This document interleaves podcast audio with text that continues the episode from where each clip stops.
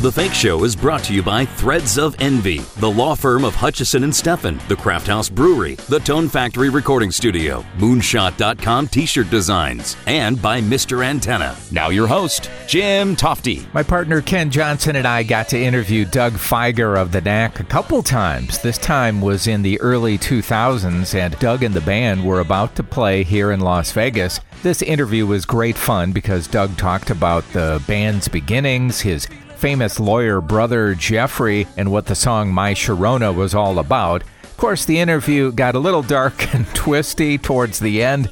I hope you enjoy this throwbackness episode with Doug Fieger of the Knack. Ah, guess who's on the phone? Doug Fieger of the Knack.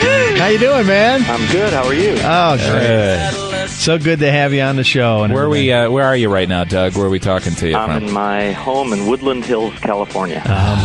It sounds so plush and nice. Uh, well, it's warm. well, And when you imagine get to Vegas? we remember when Get the Knack hit, man, and, and imagine our surprise several years later when we found out you weren't really the Beatles. Ah, well, imagine my surprise.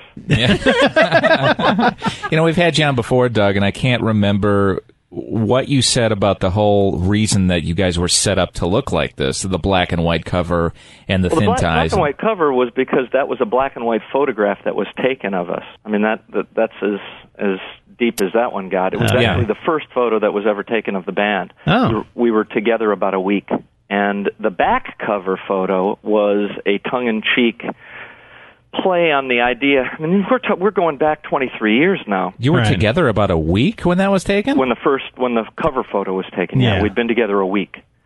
Uh, and actually, that photo was taken by a uh, uh, a woman named Randee St. Nicholas, who had never taken a photograph before. She has since become one of the biggest photographers and video directors in the business. Has done videos for for everybody. Prince. She was Prince's uh, official videographer for many years, and uh, I mean, she's photographed everybody. But that was the very first photo she ever took in her life. Is that She borrowed You were- a camera, borrowed a studio, and took that photo because we could not afford to hire anybody at the time. The back ph- uh, photo of Get the Knack, though, was a tongue-in-cheek play on the idea of what the next big thing was going to be Right. because that was a that was one of those buzz phrases. What's the next big thing going to be? Right, and our right. our point was the next big thing will be probably just like the last big thing. Hmm. Yeah, because before you guys, it was the Bay City Rollers. You know, everybody that they put them on the Howard Cosell show and said that they were going to be the gonna next be the Beatles. Beatles. That you know, and, and- and and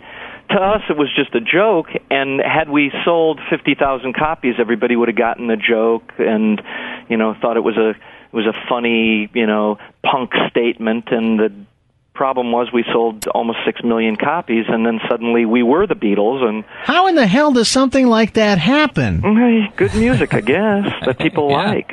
Yeah. Okay.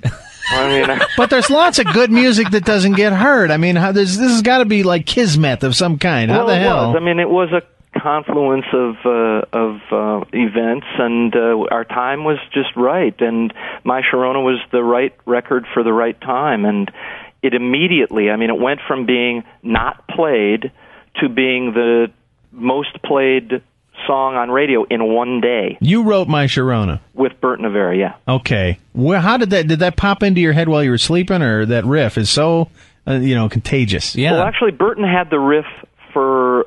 Uh, he claims a few months, but I I remember that he that he had it for a, a couple of years Oh. when we were just writing songs together before uh, I put the knack together, and I didn't know what to put with that beat until I met this girl, and as soon as I met her, I knew what to do with the with the beat. And was her name Sharon? Sharona. Her name was Sharona. Eve Sharona Alperin is her name. Actually. Okay. Everybody called her Sharona. Her family and everybody else. And so it's pretty much a biographical song about your love for Sharona. The first two albums basically are about Sharona. Actually, she's one of the biggest real estate agents in Los Angeles now. No kid. Well, no wonder she can just, you know, play the song and say, that's me, want to buy a house. Yeah, see, well, her, basically, uh, that that works. You know, she sells houses to the rich and famous, and uh, Craig Kilborn has had her on his show. Ah, cool. that's amazing. So her and the photographer have the knack in their portfolio. Yeah. Is she still hot or did she get fat? Oh no, she's great. She's uh, married with a kid, but she looks great. I saw her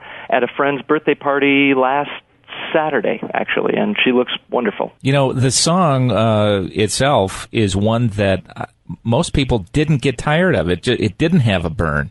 It, there was something about it that you could listen to it over and over again. Well, thank God. Yeah. That's all I can say. And uh, you know, it seems to be.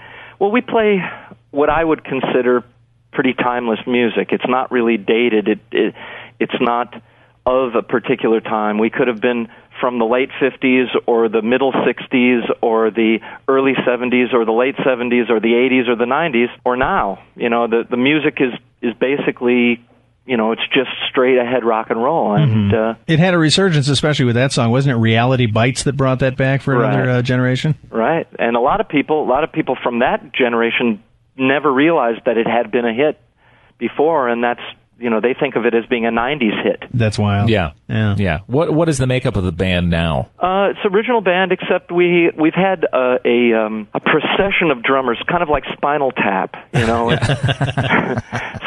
Stu- Joe Stumpy Peeps. and, Yeah, uh, right. a big tall blonde geek with glasses. And Bruce Gary is he back with you guys? No, At this Bruce point, 'cause Gary hasn't been in the band for 15 years. What's he doing? last time we had Bruce in the studio, he was with some configuration of a Ringo Starr band or something like that. At that point, Perhaps. I mean, he he does things every once in a while. I haven't spoken to him in a in a long while, so I, I don't know what Is he's it- doing. Have you guys had a falling out or something? Or No, you know, we. Uh, the truth is, is we were never that good friends to begin with. how was the band put together? You said that the the photo was taken and you'd only been together for a week. well, Berton and I had been writing songs at that point in 1978 since 1973. So we'd been writing together for about five years and making tapes and stuff like that, but not. We'd never put a band together to go out and play. Uh, I'd known Bruce since like 1971. He was like the first musician I'd met when I moved to Los Angeles from Detroit after my band broke up that I had come out here with. And uh, Prescott was this guy that Bruce knew from England, and I just was intrigued with the name Prescott Niles. I had to meet the guy who, Yeah. who was named Prescott Niles, and he turned out to be a marvelous bass player. And I was a bass player before the Knack, and in the Knack, I decided to play rhythm guitar. So I asked Berton to teach me basically how to play guitar. Right, right. And uh, so he did, and uh, Prescott moved in on bass, and that's how it happened. Is it easier to sing lead and play rhythm, or or is bass the preferred? Oh no, it's much easier to sing and play rhythm than it is to sing and play bass. But bass I, is I like had a- been doing that for you know, probably thirteen or fourteen years before that. Mm-hmm. Uh, so I mean, I was I was able to do it. It just it was a hassle. but yeah, because bass is kind of like a solo instrument if you're doing it right. I- exactly, Yeah. exactly. And uh, you got to really kind of concentrate. You can't jump around. You've got to really be there. You can't you know let your hands do the talking. So you uh, you getting as much pootie tang nowadays as you did in the old days? Oh, uh, you know, I can't complain. Yeah, Does that mean you're married or you're still single? No, I, I'm divorced. you're divorced. Very Yeah. nice. Right. I'm happily right. divorced. Okay, Yeah. so you're all set up for whoever, you know, whatever groupies want to show up You'll be- Ah, this you week. know, we we uh, we're a equal opportunity employer here. Yeah, so you'll be on the lookout when you play at the Orleans. Ah, is that where we're playing? That's where you're playing. It's a it's a great room. You really like it. very cool. Have you uh, invested all the money back when you made uh, your fortune uh, well, and are you well, pretty well off? And can you Well, I do I do very well. I I have a very nice house and uh, you know money in the bank, and so I can't complain. Well, very good because we have a habit of charging for interviews for people who can afford it, and so if you'd like to make a donation, we'll give you the address Yeah. after we uh, hang up with you. Well, do you see any money coming from your famed attorney brother Jeff? I don't see any money from from him. Does he ever have a nice barbecue at least and have you over? You know, he lives in Michigan, so Yeah. and I don't eat meat. Okay, well, Have you watched his show, the uh, the show where he's on with the other attorneys? You know, I've never seen it. Just Uh, People have told me well. about it, and uh, and my brother, the Jerry Springer of lawyers. yes. Well, did you ever get to party with Kevorkian? I, you know, I've met Jack many times. He's Oh, a have? he's a very interesting and funny guy. He's a got an incredible sense of humor. Although he's probably not laughing too much these days. No, No. I can imagine. Yeah. He's in Jackson State uh, prison for ten years. I mean, That's amazing. You know, I can imagine that guy who threw the uh, poodle out in traffic or the bichon frise or whatever. You know that guy I'm talking right, about? I heard about that. Yeah, him in jail. Now he's a tender morsel, but I'm wondering if you get a geriatric guy like. Uh, like Jack. is he going to be appealing to those guys uh, just from a celebrity standpoint, or are they going to want to leave the old, uh, you know, stuff alone? I have no idea what you're asking about here. This is really dark. I'm talking uh, geriatric shower room This stuff. is you know. really dark. Yes, it, yes, it is. Well, Uh, these are things we all consider and have to face. They might ask him to help him kill him. Yeah, that's true. He, he knows how to. Would do you be that, afraid to uh, to get a little booty tang from uh, from from Doctor Doctor Booty Tang? Doctor Death? I mean, come on, that'd be scary. It Ah, seems. boy, I you know I don't even want to go there. All right. Well, you Um, do want to go to the Orleans, and that's the most important thing. I think. Absolutely. You know, All D- right. Doug, do you guys have a, a new contract as far as the CDs and stuff? We is have concerned? a, a uh, new record uh, coming out uh, in at the end of September. It's an album called Normal as the Next Guy, Uh-huh. great. and then we have a live album and DVD coming next year. How is the music? Is it strong? Because it seems like you know sometimes when you hit, especially, it's like a curse to hit as hot as you hit. Because a certain "what were we thinking" effect overcomes the audience after a while, and a few of, a few albums down the line don't sell as well. You know what I'm well, saying? Well, you know, it, we we were blessed to have one of the biggest records of all time in My Sharona, Yeah. and uh, Get the Knack sold, like I said, almost six million, probably over six million by now, and was a number one album, and the single was number one on, worldwide. So that's it's a kind of a hard act to follow, but we had many hits after that. Uh, our second album sold two and a half million copies, and uh, you know we had top uh, 30 hits. We had a top uh, 10 hit 10 years ago with a song called Rocket of Love.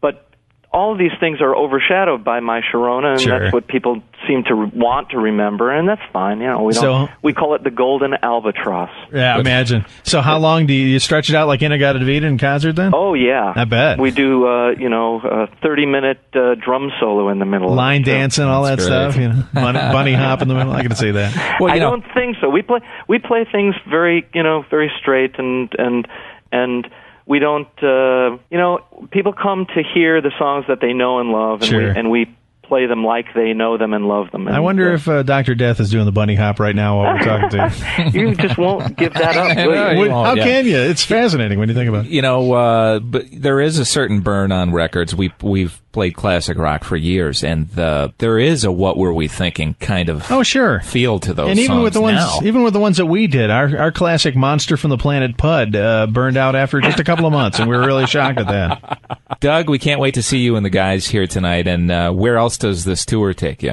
Uh, well, we've been playing everywhere. We're we're going to. Uh, we just got back from Hamilton, Ontario, in between doing this album, and uh, before that, we were in uh, some place in New Jersey, and we're going to uh, uh, some place in Manitoba, outside of Winnipeg. Who knows where else? All All right. right. Well, good luck to you guys. But we're looking forward to coming to Las Vegas. I love Las Vegas. One of my favorite towns. We're honored you're stopping and all that stuff. well, thank you so much. Well, cool. All right, Doug and the band, the Knack at the Suncoast, Saturday, July 28th at 8. Doug, thanks so much. Thank you. Take care, man. I got a monster in my pants and he comes from the planet Bud.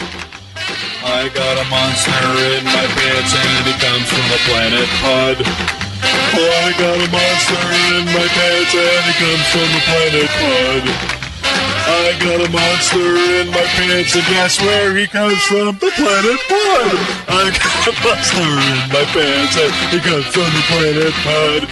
Everybody, I got a monster in my pants and he comes from the planet Bud. Bud, Bud, Bud, Bud comes from the planet Bud. Bud, Bud, Bud, that's where he comes from, the planet Bud. Most morning shows would have ended with some knack music, but when you've got the monster from the planet Pud in your pocket, you unleash it.